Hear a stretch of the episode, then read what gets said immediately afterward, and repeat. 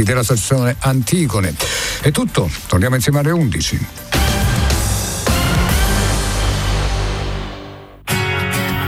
Kairos, a risveglio mi sazierò della tua presenza. Formazione, cultura, attualità. Lancia in alto la tua vita come una moneta e lasciala volare più su la paura di cadere non potrà mai farti male se tu chiedi aiuto lassù. E cadi, poi piangi, ma credimi, lui è già lì con te. E anche se poi non lo vedi, sì, lui è già lì perché non c'è fallimento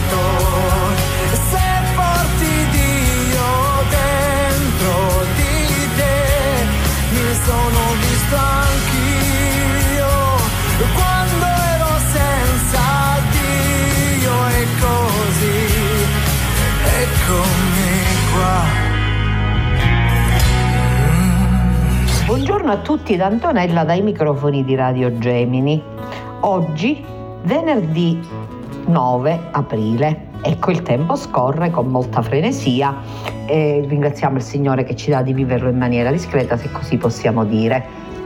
Questa mattina voglio salutare tutte le persone che mi ascoltano, voglio salutare le casalinghe intende a sfaccendare, chi viaggia, chi ha posto di lavoro, le persone che sono a casa costrette magari dalla quarantena e sappiamo che in questo tempo è facile che ciò possa accadere, però non ci dobbiamo scoraggiare perché dobbiamo andare avanti. Io saluto tutte con affetto, così come voglio rivolgere un saluto ideale a tutti i medici, a tutte le infermiere, a tutto il personale sanitario e parasanitario che sta dando veramente la vita in questa nazione e nel mondo per aiutarci in questo tempo difficile, sia con le cure, sia con le vaccinazioni, con tutto ciò che loro compete. E questa mattina la prima ricetta che voglio darvi è una ricetta che ha ancora il sapore pasquale, perché eh, nell'agnello, cioè quando si compra l'agnello, molte volte si compra anche l'interiore, quindi la cosiddetta ficatedda, che contiene, contiene il fegato, il cuore, eh, i reni e i polmoni del, della, dell'agnello. Questa è una pietanza buonissima, di, diciamo che è una pietanza di recupero, perché queste interiora eh, non vanno buttate ma vanno usate, quindi vengono vengono lavate accuratamente, tagliate a pezzettini e soffritte con un po' di olio. Poi si tagliano delle, si pelano delle patate e si tagliano, si soffriggono pure quelle, si unisce il tutto si insaporisce per bene, si mette un po' d'acqua e si fa cuocere. Se volete alla fine dovete farla cuocere perché i pezzi di questa interiore devono cuocersi, ma non è una cottura molto lunga, coincide più o meno con quella del tempo di cottura delle patate e potete servire cospargendo con abbondante pepe e prezzemolo tritato. Vi assicuro che è buonissimo, è un piatto antico. Gli antichi, come sapete, non sprecavano nulla e la cucina del recupero è molto importante che si porti avanti perché in questi tempi in cui sono, diciamo che l'economia è molto, andata molto giù con questa pandemia, ecco è bene che riusciamo a sfruttare bene tutto ciò che eh, abbiamo in casa, tutto ciò che ci è dato di avere. E detto questo voglio iniziare questa mattina la nostra conversazione leggendovi un, un articolo apparso su Avvenire relativo all'udienza del mercoledì di mercoledì 7 aprile del Santo Padre. Il Papa e i santi non vanno adorati, loro ci rimandano a Dio. Dice così il testo di Avvenire, le preghiere si propagano in continuazione con o senza messaggi sui social. Le preghiere, quelle buone, sono diffusive come ogni bene, si propagano in continuazione, dalle corsie di ospedali, dai momenti di ritrovo festoso, come da quelli in cui si soffre in silenzio. Lo ha precisato il Papa durante la catechesi trasmessa in diretta streaming dalla biblioteca privata del Palazzo Apostolico e dedicata al legame tra la preghiera e la comunione dei santi. Il dolore di ciascuno, il dolore di tutti e la felicità di qualcuno si travasa nell'animo di altri, ha spiegato Francesco. Il dolore e la felicità, tutta una storia proseguita a braccio, storie che si fanno storie nella propria vita. Si rivive la storia con le proprie parole, ma l'esperienza è la stessa. Le preghiere rinascono sempre, ha assicurato il Papa. Ogni volta che congiungiamo le mani e apriamo il cuore a Dio, ci ritroviamo in compagnia di santi anonimi e di santi riconosciuti che con noi pregano e che per noi intercedono come fratelli e sorelle maggiori transitati per la nostra stessa avventura umana. Nessuno può staccarsi dalla propria storia, dalla storia del proprio popolo. Sempre nelle abitudini portiamo questa eredità e anche nella preghiera, lo ha detto a braccio il Papa. Quando preghiamo non lo facciamo mai da soli, ha fatto notare Francesco. Anche se non ci pensiamo, siamo immersi in un fiume maestoso di invocazioni che ci precede e che prosegue dopo di noi. Un fiume maestoso delle preghiere che troviamo nella Bibbia e che spesso risuonano nella liturgia, c'è la traccia di antiche storie, di prodigiose liberazioni, di deportazioni e tristi esili, di commossi ritorni, di lodi sgorgate davanti alle meraviglie del creato. E così queste voci si tramandano di generazione in generazione, in un continuo intreccio tra l'esperienza personale e quella del popolo e dell'umanità a cui apparteniamo. Nella preghiera di lode, specialmente in quella che sboccia nel cuore dei piccoli e degli umili, riecheggia qualcosa del canto del Magnificat, che Maria innalzò a Dio davanti alla sua parente Elisabetta, ha spiegato il Papa, o dell'esclamazione del vecchio Simeone che prendendo in braccio il bambino Gesù disse così, Ora puoi lasciare, o oh Signore, che il tuo servo vada in pace secondo la tua parola in Cristo c'è una misteriosa solidarietà tra quanti sono passati all'altra vita e noi pellegrini in questa. I nostri cari defunti dal cielo continuano a prendersi cura di noi a ribadirlo è stato il Papa durante la catechesi dell'udienza dedicata al legame tra la preghiera e la comunione dei santi. Loro pregano per noi e noi preghiamo per loro e con loro, ha spiegato Francesco, che ha aggiunto a braccio. Questo legame di preghiera fra noi e i santi, fra noi e la gente che è arrivata, questo legame di preghiera lo sperimentiamo già qui, nella vita terrena. Preghiamo gli uni per gli altri, domandiamo e offriamo preghiere. Il primo modo di pregare per qualcuno è parlare a, Dio di lui o di lei, ha affermato il Papa. Se facciamo questo frequentemente, ogni giorno, il nostro cuore non si chiude ma rimane aperto ai fratelli. Pregare per gli altri è il primo modo di amarli e ci spinge alla vicinanza concreta. Anche nei momenti dei conflitti ha, ha proseguito ancora una volta fuori testo. Un modo di sciogliere, di ammorbidire il conflitto è pregare per la persona con la quale io sono in conflitto. E qualcosa cambia con la preghiera la prima cosa che cambia è il mio cuore, il mio atteggiamento. Il Signore lo cambia per rendere possibile nuovo incontro ed evitare che il conflitto diventa una guerra senza fine. Il primo modo per affrontare un tempo di angustia è quello di chiedere ai fratelli, ai santi soprattutto, che preghino per noi. L'invito di Francesco. Il nome che ci è stato dato nel battesimo non è un'etichetta o una decorazione, è di solito il nome della Vergine, di un santo o di una santa, i quali non aspettano altro che di darci una mano nella vita, di darci una mano per ottenere da Dio le grazie di cui abbiamo più bisogno. Se nella nostra vita le prove non hanno superato il colmo, se siamo ancora capaci di perseveranza, se malgrado tutto andiamo avanti con fiducia, forse tutto questo, più che ai nostri meriti, lo dobbiamo all'intercessione di tanti santi, alcuni in cielo, altri pellegrini come noi sulla terra che ci hanno protetti e accompagnato. La tesi del Papa che ha concluso la catechesi a braccio, perché tutti sappiamo che qui nella terra c'è gente santa, uomini e donne santi che vivono in santità.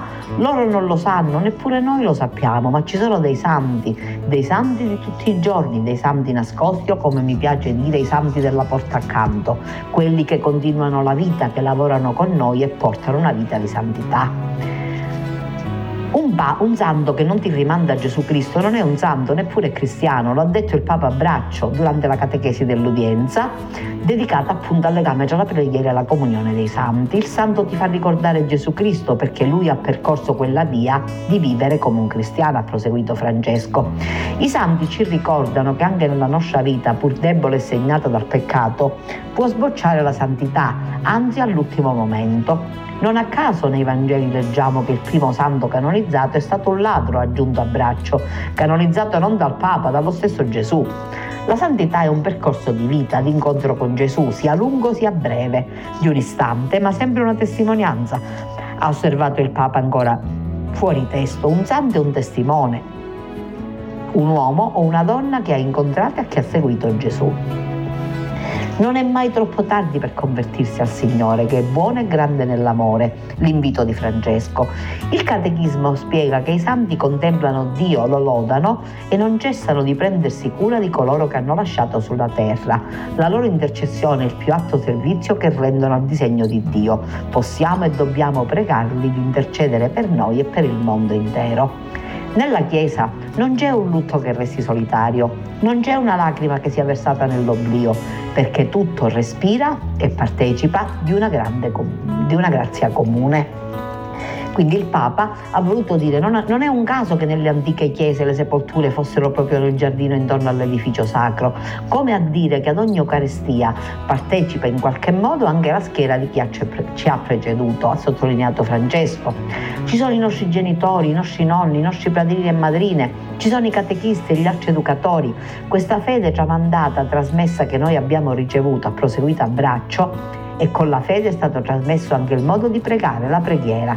I santi sono ancora qui, non lontani da noi e le loro raffigurazioni nelle chiese evocano quella nube di testimoni che sempre ci circonda, ha assicurato il Papa rimandando al brano della lettera agli ebrei letto prima della catechesi.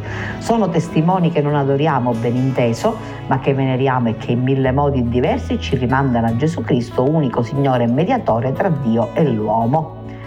Il Papa poi ha ricordato le vittime delle inondazioni nei giorni scorsi in Indonesia a Timor-Est e ha detto pure che diffondere la cultura della fraternità in ambito sportivo è un appello fatto al termine dell'udienza prima dei saluti in lingua italiana che come di consueto concludono l'appuntamento del mercoledì.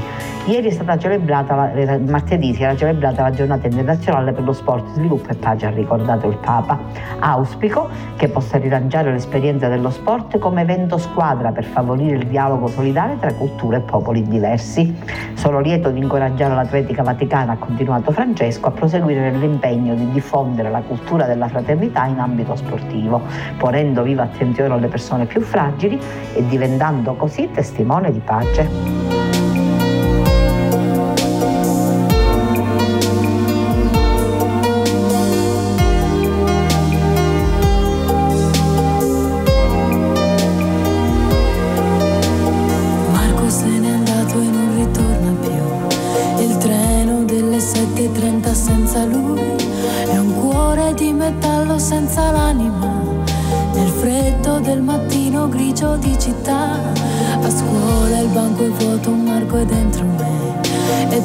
Dolce il suo respiro fra i pensieri miei.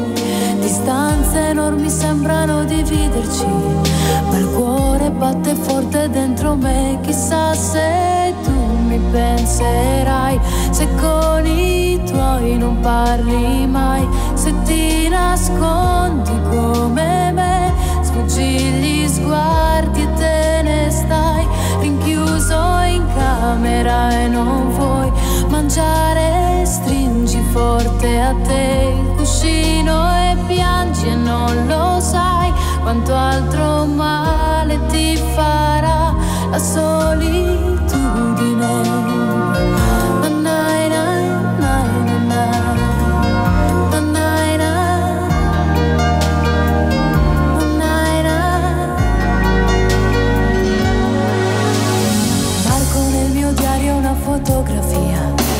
gli occhi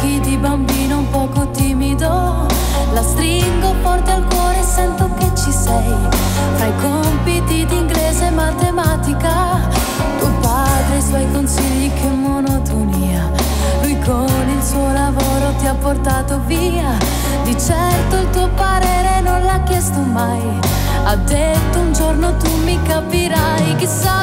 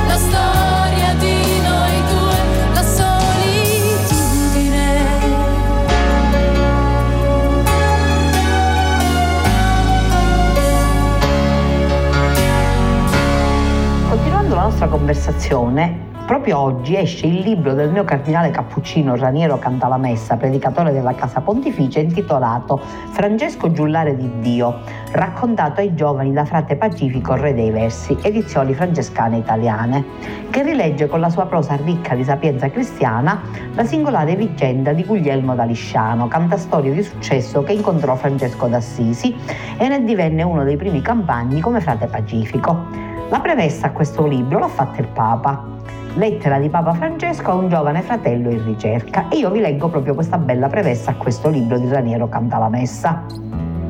Scrive così il Papa. Questo libro è stato voluto per te, mio giovane fratello in ricerca, e io vorrei introdurti alla sua lettura consegnandoti in dono parole colme della grande stima e fiducia che ripongo in te in tutti i giovani. Forse ti sarà capitato di aprire i Vangeli e ascoltare quello che Gesù disse un giorno nel famoso discorso della montagna. Chiedete e vi sarà dato, cercate e troverete, bussate e vi sarà aperto, perché chiunque chiede riceve, chi cerca trova e a chi bussa sarà aperto. Sono parole forti, cariche di una grande impegnativa promessa, ma potremmo domandarci, vanno prese sul serio? Davvero se io chiedo al Signore egli ascolterà la mia richiesta? Se io lo cerco lo troverò? Se busso egli mi aprirà? Tu potresti obiettarmi, non è forse vero che a volte l'esperienza sembra smentire questa promessa? Che molti chiedono e non ottengano, che cercano e non trovano, che bussano alle porte del cielo e da dietro non si ode che silenzio? Allora ci si può fidare o no di queste parole? Non saranno anch'esse come le molte altre che sento intorno a me fonte di illusione e quindi di delusione? Comprendo i tuoi dubbi, apprezzo le tue domande, guai se non ne avessi. Essi interrogano anche me e mi richiamano alla mente un altro passo della scrittura che, accostata alle parole di Gesù, mi sembra le illumini in tutta la loro profondità. Nel libro di Geremia il Signore dice per mezzo del profeta, mi cercherete e mi troverete perché mi cercherete con tutto il cuore, mi lascerò trovare da voi. Dio si lascia trovare, sì, ma solo dall'uomo che lo cerca con tutto il cuore. Apri i Vangeli, leggi degli incontri di Gesù con le persone che andavano a lui e vedrai come per alcuni di loro le sue promesse si sono realizzate.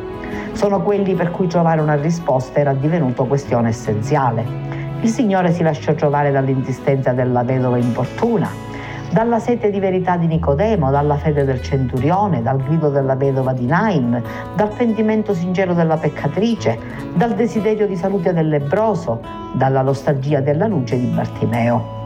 Ognuna di queste figure avrebbe potuto proferire con pieno diritto le parole del Salmo 63 di te, Signore, ha sete l'anima mia, a te anela la mia carne come terra deserta, arida senza acqua. Chi cerca, trova, se, se cerca con tutto il cuore. Se per lui il Signore diventa vitale come l'acqua per il deserto, come la terra per un seme, come il sole per un fiore. E questo, se ci pensi bene, è molto bello e molto rispettoso della nostra libertà. La fede non si dà in maniera automatica, come un dono indifferente dalla tua partecipazione, ma ti chiede di coinvolgerti in prima persona e con tutto te stesso. È un dono che vuole essere il desiderio. È in sostanza l'amore che vuole essere amato. Forse tu hai cercato il Signore e non lo hai trovato, ma permetti anche a me di consegnarti una domanda.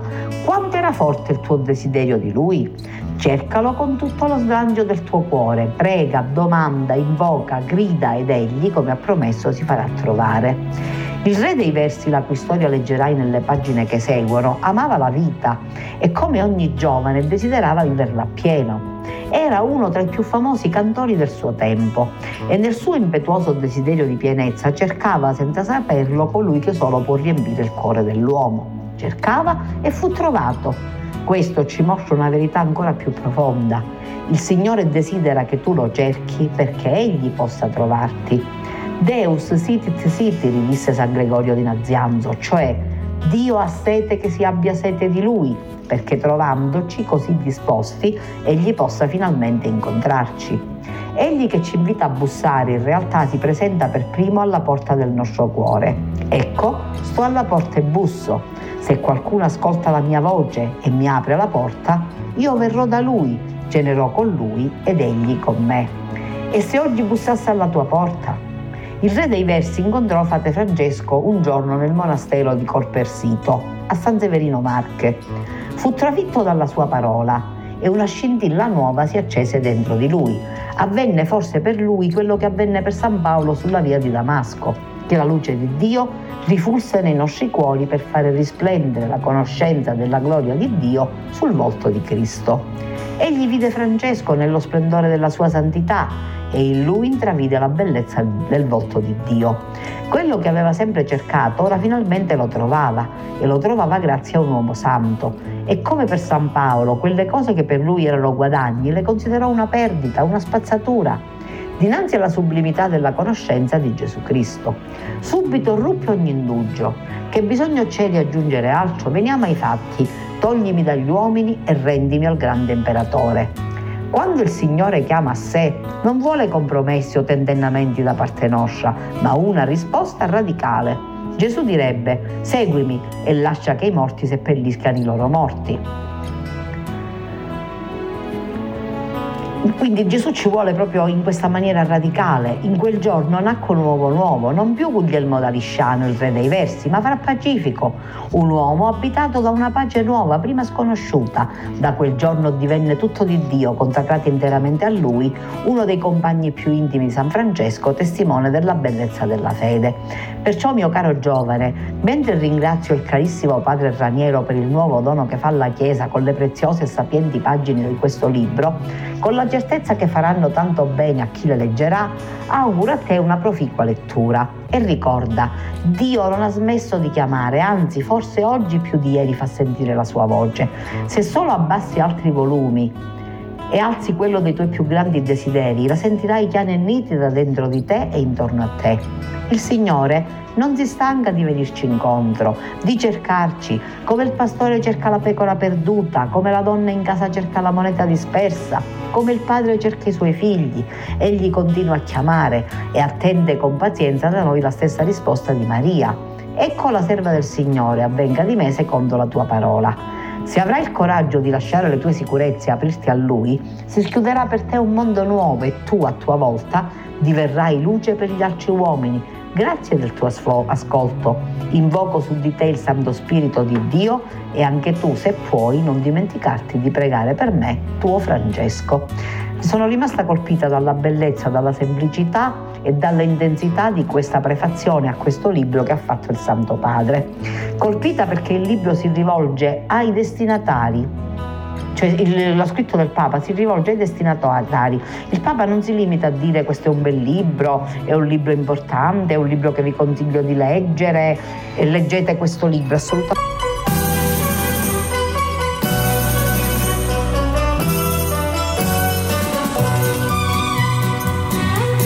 Canzone senza titolo, tanto per cantare, per fare qualche cosa.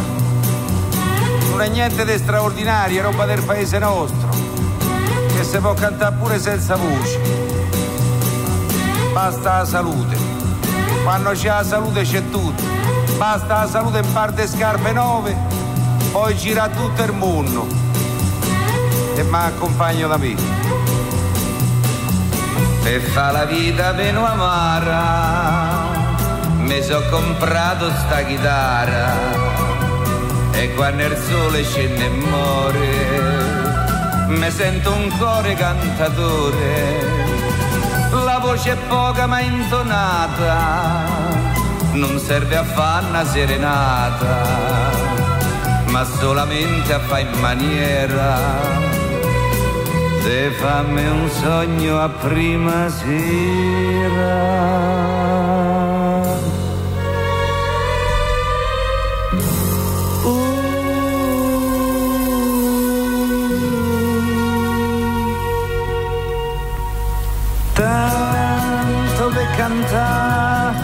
Perché mi sento un friccico nel cuore.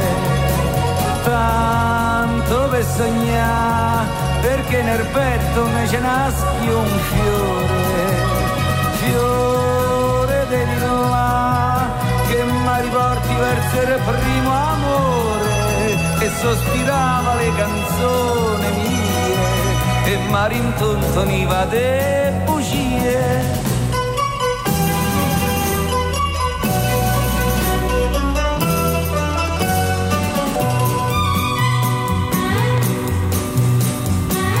canzoni belle appassionate, che Roma mia mi ricordate, cantate solo per dispetto, ma con asmania trenta al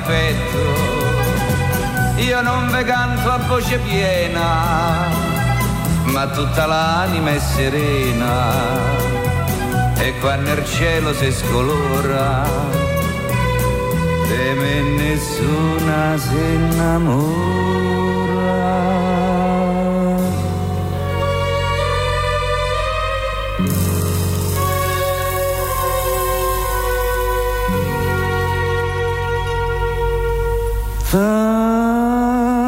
tanto per cantare perché mi sento un friccico nel cuore tanto per sognare perché nel petto mi ce naschi un fiore fiore di là che mi riporti verso il primo amore che sospirava le canzoni mie e mi rintontoniva de bugie. Tanto per cantare perché mi sento un nel cuore per sognare perché nel petto mi ce naschi un fiore fiore di lilla che mi riporti verso il primo amore che sospirava le canzoni mie e mi rintontoniva de bugie e riprendiamo la nostra conversazione voglio leggervi dall'amico del popolo gli auguri del Cordinal Montenegro e di Monsignor Damiano, Pasqua e far rotolare dal nostro cuore i massi che lo coprono. Buona Pasqua da parte mia e di Don Alessandro. Se a qualcuno può sembrare solo una formalità legata alla tradizione, per noi e per tutti i credenti scambiarsi gli auguri è una necessità. Non si può vivere infatti la propria fede senza Pasqua e perciò Condividendone l'importanza e la gioia, sentiamo il bisogno di augurarcela vera, bella, piena di vita, portatrice delle fragranze della primavera, tanto da ricordarci che il risorto è rimasto con noi per profumare di cielo questa terra. Scambiarci gli auguri e regalarci speranza, fiducia nella vita e soprattutto aiutarci a dare una scossa per risvegliare la nostalgia di Dio, per non correre il rischio che si spenga visto che viviamo in un mondo sempre più senza Dio e con poco Dio. La prova che stia succedendo è che vanno svanendo i significati religiosi delle feste importanti. Prima di scrivere ho voluto cercare su Google la parola Pasqua e Covid e la mia meraviglia è stata di trovare pagine intere che parlano di vacanze possibili da fare, da non fare, di spostamenti impossibili, come se la Pasqua fosse stata abbattuta da un virus, così come cadono a pezzi i vecchi palazzi del cemento depotenziato. E ormai questo è il destino del buon Gesù. A Natale la pubblicità gli ha rubato anche la mangiatoia, finendo così di essere protagonista. A Pasqua i registi della festa sono diventati tour operator, spingendo sempre più lui ai margini dell'evento, proprio lui che dà senso alla vita.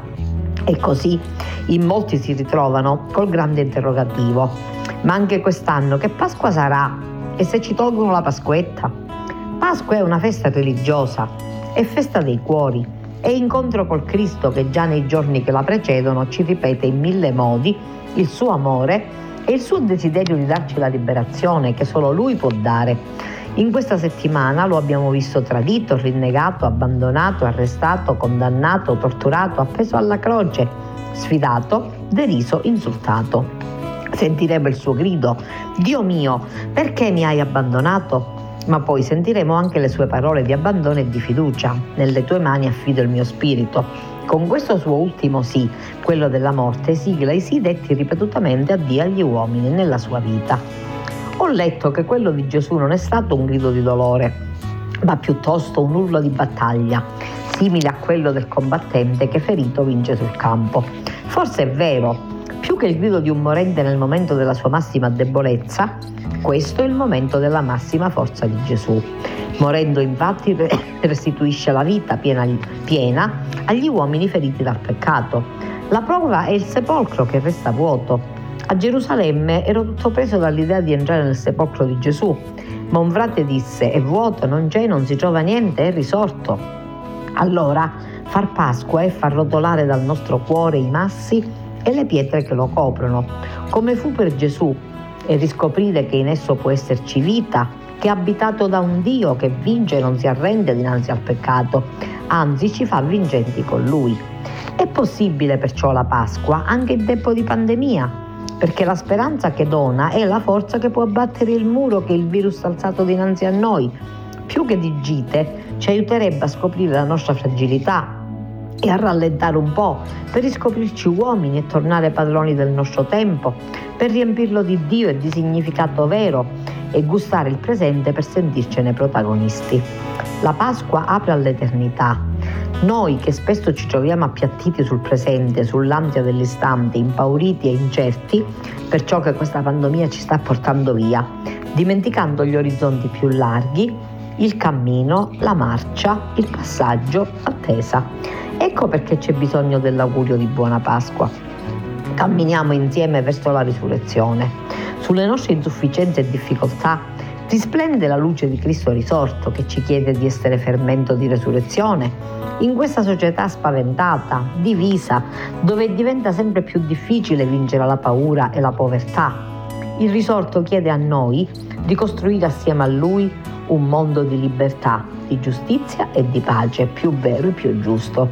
Diamogli una mano. A tutti buona Pasqua e auguri. Ecco, questo è il bellissimo messaggio che Monsignor Montenegro, il nostro cardinale, assieme al suo coadiutore Don Alessandro, ha inviato alla nostra diocesi. Molto molto importante questo messaggio perché ci aiuta a capire perché ci aiuta a vivere seriamente la Pasqua, perché ci aiuta a svuotarla, a non renderla inutile, a non renderla semplicemente commerciale, fatta di colombe o di escursioni o di cose che magari è impossibile fare. Pasqua è la vittoria del bene sul male, la vittoria di Cristo sulla morte, l'uscita di Cristo trionfante che sconfigge completamente la morte per portare la vita, per portarci la vita. E voglio leggervi pure dall'amico del popolo ciò che ha detto il Papa riguardo al Rosario, al Rosario Livatino. Il 31 marzo sul sito del Vatican New è stata pubblicata la prefazione di Papa Francesco al libro Rosario Livatino, dal martirio a secco al martirio di sangue a curia di Vincenzo Bertolone. Rosario Livatino nasce il 3 ottobre 52 e muore il 21 settembre 1990, giudice di Canicattì, venuto in odio per la sua coerenza cristiana e professionale agli uomini delle mafie che dominavano nel territorio siciliano negli anni Ottanta. Fu eliminato negli anni Ottanta del secolo scorso, fu eliminato tragicamente da giovani sicari al soldo dei capi delle stide di Cosa Nostra. Picciotti, che cosa vi ho fatto? riuscì a domandare prima che il suo viso da Gesù bambino, come lo definì un suo amico, fosse deturpato dai proiettili. Erano le parole di un profeta morente che dava voce alla lamentazione di un giusto che sapeva di non meritare quella morte ingiusta. Parole che gridavano contro gli erodi del nostro tempo, quelli che non guardando in faccia all'innocenza arruolano perfino gli adolescenti per farli diventare killer spietati in missioni di morte. Grido di dolore e al tempo stesso di verità che con la sua forza annienta gli eserciti mafiosi, svelando delle mafie in ogni forma l'intrinseca negazione del Vangelo a dispetto della secolare ostentazione di santini, di statue, cose, di statue sacre croscette e inchini riguardosi, di religiosità spandierata quanto negata. Per questo, ripensando alla figura del magistrato siciliano, ribadisco quanto espressi già nella sala Clementina il 29 novembre 2019. Livatino è un esempio non soltanto per i magistrati, ma per tutti coloro che operano nel campo del diritto, per la coerenza tra la sua fede e il suo impegno di lavoro e per l'attualità delle sue riflessioni.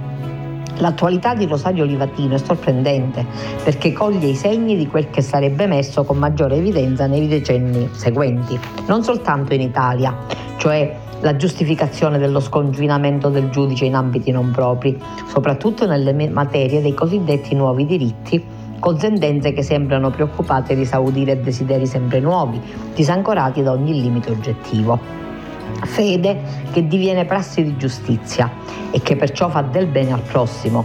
Ecco le caratteristiche spirituali di Rosario Angelo Livatino. Egli pensava fin da laureato in diritto al modo migliore di svolgere il ruolo di giudice, soffriva molto nelle pronunce penali nei confronti degli imputati, perché constatava come la libertà male interpretata avesse infranto la regola della giustizia e nello stesso momento in cui doveva giudicare secondo legge si poneva da cristiano il problema del perdono. Compiendo quotidianamente un atto di totale affidamento eh, di affidamento totale e generoso a Dio, egli è un luminoso punto di riferimento per gli uomini e le donne di oggi e di domani, soprattutto per i giovani che tuttora vengono irretiti dalle sirene mafiose per una vita di violenza, di corruzione, di sopraffazione e di morte. La sua testimonianza martiriale di fede e giustizia sia seme di concordia e di pace sociale, sia emblema della necessità di sentirci ed essere fratelli tutti e non rivali o nemici. Visitando Agrigente e altri luoghi della Sicilia nel 1993, il mio santo predecessore Giovanni Paolo II Così si è espressa alla fine dell'Eucarestia celebrata nella Valle dei Templi. Che sia concordia in questa vostra terra, concordia senza morti, senza assassinati, senza paure, senza minacce, senza vittime. Che sia concordia, questa concordia, questa pace a cui aspira ogni popolo e ogni persona umana e ogni famiglia. Dopo tanti tempi di sofferenze avete finalmente un diritto a vivere nella pace. E questi che sono colpevoli di disturbare questa pace questi che portano sulle loro coscienze tante vittime umane devono capire, devono capire che non si permette uccidere innocenti. Dio ha detto una volta non uccidere. Non può un uomo qualsiasi, qualsiasi umana agglomerazione, mafia, non può cambiare il calpestare questo diritto santissimo di Dio. Il buon odore di Cristo che si spande dal corpo martirizzato del giovane giudice diventi allora seme di rinascita, come già avvenuto per alcuni dei suoi sicari e mandanti, oggi sulla via della penitenza e della conversione, per tutti noi, in particolare per coloro che ancora vivono situazioni di violenza, guerre, attentati, persecuzioni, per motivi etnici o religiosi e vari sorplusi contro la dignità umana. Al Rosario Livatino, oggi anche attraverso la sua beatificazione, rendiamo grazie per l'esempio che ci lascia per aver combattuto ogni giorno la buona battaglia della fede, con umiltà, mitezza e misericordia, sempre e soltanto nel nome di Cristo, senza mai abbandonare la fede e la giustizia, neppure nell'imminenza del rischio di morte. E questo il seme piantato, e questo il frutto che verrà. Gianna, Gianna, Gianna sosteneva tesi e illusioni. Gianna, Gianna, Gianna pared.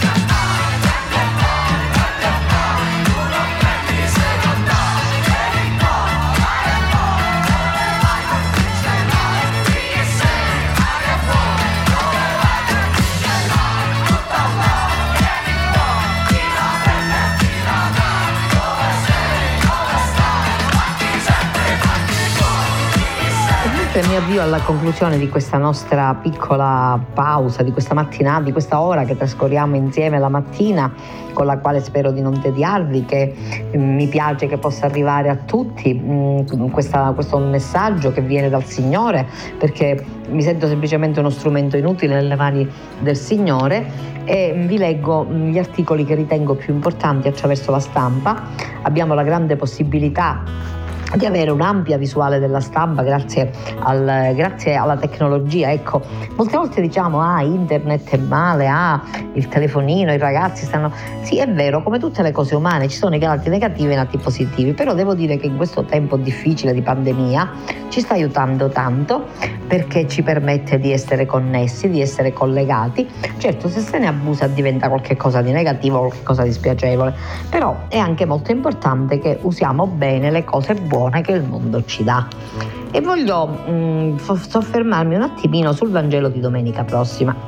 Domenica è la, la domenica in albis cosiddetta perché i catecumeni che avevano ricevuto a Pasqua il battesimo partecipavano all'Eucarestia con le vesti bianche, quindi in albis in bianco, così questo è il significato letterale, ma cade anche la festa della Divina Misericordia istituita da Giovanni Paolo II da San Giovanni Paolo II che morì proprio nel giorno in cui si celebrava questa festa, legatissima alla devozione di Santa Faustina Koblaska, una santa polacca, al Signore della Misericordia. Allora questo concetto del Cristo della Misericordia che sta impregnando questo nostro tempo, che è un concetto diciamo molto cioè, antichissimo perché fa parte della, del cristianesimo, però allo stesso tempo è stata molto rivalutata la figura di Gesù misericordioso proprio dall'apparizione dello stesso Gesù a Santa Faustina Koblaska, dal dipinto che io ho avuto la fortuna e la gioia di vedere direttamente a Cracovia e nello stesso tempo dai papi Giovanni Paolo II, Benedetto XVI e adesso da Papa Francesco. E vi voglio leggere il bellissimo commento al Vangelo di questa domenica in cui c'è ancora tutta la gioia pasquale perché il tempo di Pasqua che dura fino a Pentecoste è un tempo di gioia, è un tempo in cui c'è l'esplosione della gioia per la gloria e la grazia della risurrezione. Dice così Hermes Ronchi nel bellissimo commento che leggo da avvenire, le ferite del risorto alfabeto d'amore. La sera di quel giorno, il primo della settimana, mentre erano chiuse le porte del luogo dove si trovavano i discepoli per timore dei giudei, venne Gesù, stette in mezzo a loro e disse pace a voi. Detto questo mostrò loro le mani e il fianco e i discepoli gioirono al vedere il Signore. Gesù disse loro di nuovo pace a voi, come il Padre ha mandato me anche io mando voi. I discepoli erano chiusi in casa per paura, per paura dei capi dei giudei, delle guardie del Tempio, della folla volubile dei romani e di se stessi. E tuttavia Gesù viene. In quella casa dalle porte sbarrate, in quella stanza dove manca l'aria, dove non si può star bene, nonostante tutto Gesù viene. Otto giorni dopo i discepoli erano di nuovo in casa e c'era con loro anche Tommaso venne Gesù a porte chiuse. La prima sua venuta sembra senza effetto. Otto giorni dopo tutto è come prima, eppure lui è di nuovo lì. Secoli dopo è ancora qui, davanti alle mie porte chiuse, mite e determinato come un seme che non si lascia sgomentare da nessun nero di terra.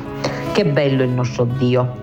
Non accusa, non rimprovera, non abbandona, ma si ripropone, si riconsegna a discepoli che non l'hanno capito, facili alla viltà e alla bugia.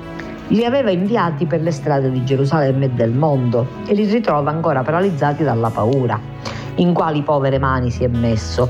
Che si stancano presto, che si sporcano subito, eppure accompagna con delicatezza infinita la fede lenta dei suoi, ai quali non chiede di essere perfetti, ma di essere autentici, non di essere immacolati, ma di essere incamminati e si rivolge a Tommaso, povero caro Tommaso diventato proverbiale, ma proprio il maestro che l'aveva educato alla libertà interiore, a non omologarsi, rigoroso e coraggioso, ad andare e venire lui Galileo per le strade della grande città giudea e ostile. Gesù lo invita Metti qui il tuo dito e guarda le mie mani. Tendi la tua mano e mettila nel mio fianco. La risurrezione non ha richiuso i fori dei chiodi, non ha rimarginato le labbra delle ferite come ci saremmo aspettati, perché la croce non è un semplice incidente di percorso da superare e dimenticare, ma è la gloria di Gesù, il punto più alto dell'arte divina di amare che in quelle ferite si offre per sempre alla contemplazione dell'universo. È proprio a causa di quei fori nelle mani e nel fianco che Gesù l'ha risuscitato e non già nonostante essi.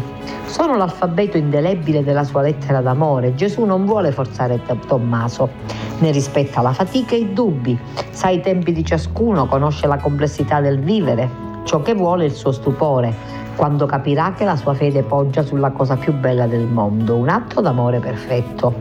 Tocca, guarda, metti. Se alla fine Tommaso abbia toccato o no, non ha più alcuna importanza. Mio Signore e mio Dio.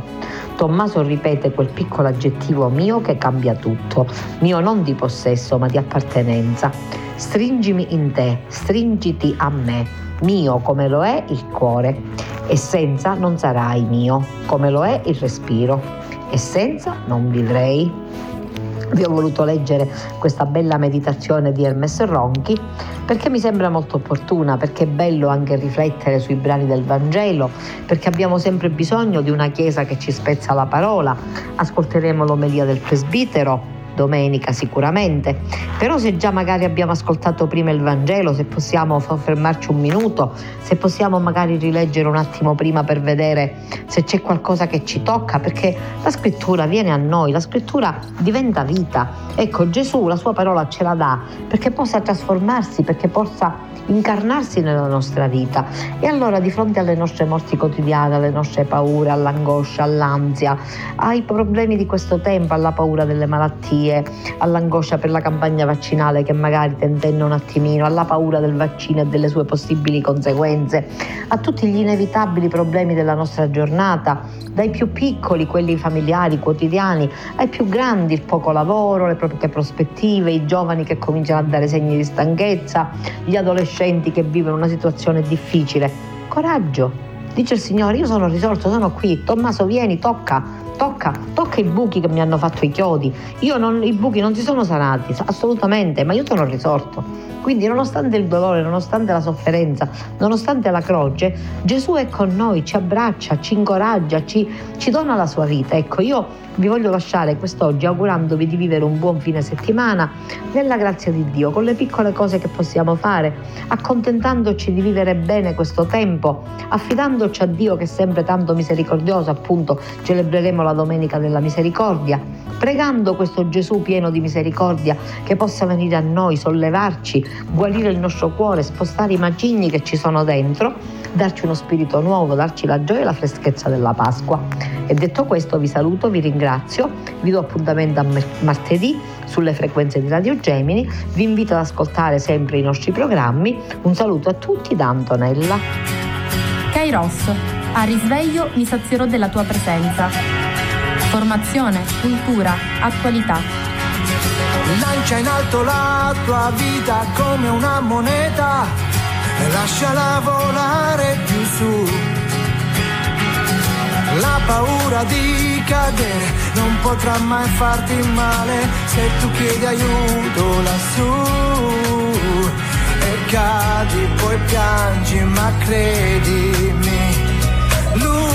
già lì con te anche se poi non lo vedi, sì, lui è già lì perché non c'è fallimento.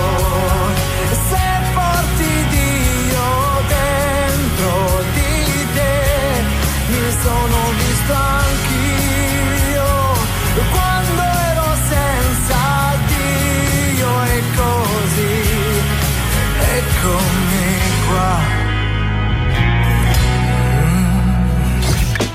Avevo aspettative su chissà che risultati, ma erano tranelli. E mi ritrovo con le mani nei capelli. Alle volte vorrei smettere, non nego che mi intriga il pensiero di sparire, l'idea di cambiare vita. Certe mattine che ancora buio, mi alzo ad orari quasi vietati. Non voglio più lavorare gratis o che mi cambino i connotati. Se non avveri i tuoi desideri Finisci a vivere di ricordi, ma nel momento in cui te ne accorgi, qualcun altro ha il tuo posto e i tuoi soldi. Ho aspettato in silenzio e con calma, ora mi è venuta voglia di urlare. Sono convinto che questa sia l'ora mia, il momento perfetto per me. Dicono sempre che è il turno degli altri, ma non mi sento secondo a nessuno. Sono convinto che questa sia l'ora mia, il momento perfetto per me. Ho sentito più, ma di com'è, fratello.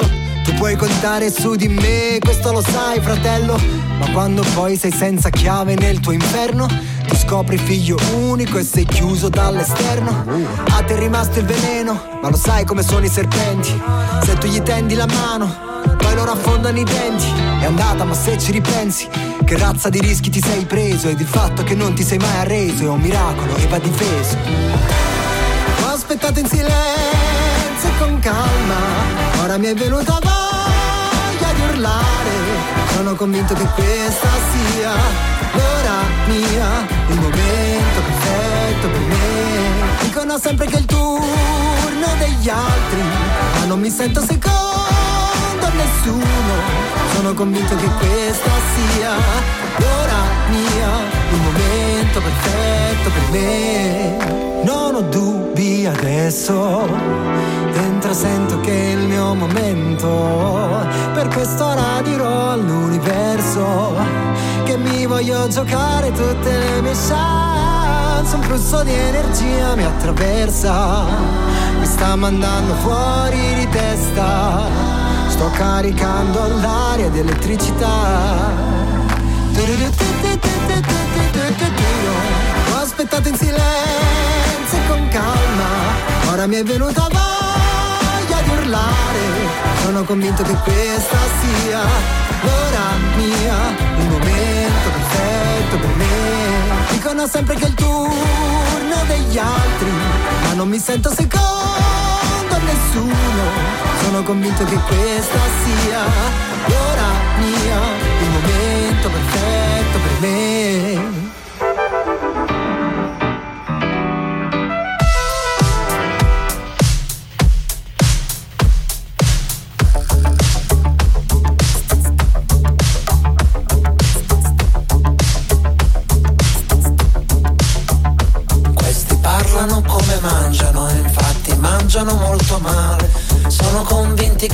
un tutorial per costruire un'astronave. E fanno finta di non vedere, e fanno finta di non sapere che si tratta di uomini, di donne e di uomini. E mentre il mio cuore trabocca d'amore, lungo le spiagge c'è un sogno che muore, come una notte golosa di sole, che ruba alla terra profumo e calore, il soffio del vento che un tempo portava il polline al fiore, ora porta spavento, spavento e dolore, ma vedrai che andrà bene, andrà tutto bene, tu devi solo metterti a camminare, raggiungere la cima di montagne nuove, vedrai che andrà bene, andrà tutto bene, tu devi solo smettere di gridare e raccontare il mondo con parole nuove, supplicando chi viene dal mare di tracciare di nuovo il confine tra il bene ed il male.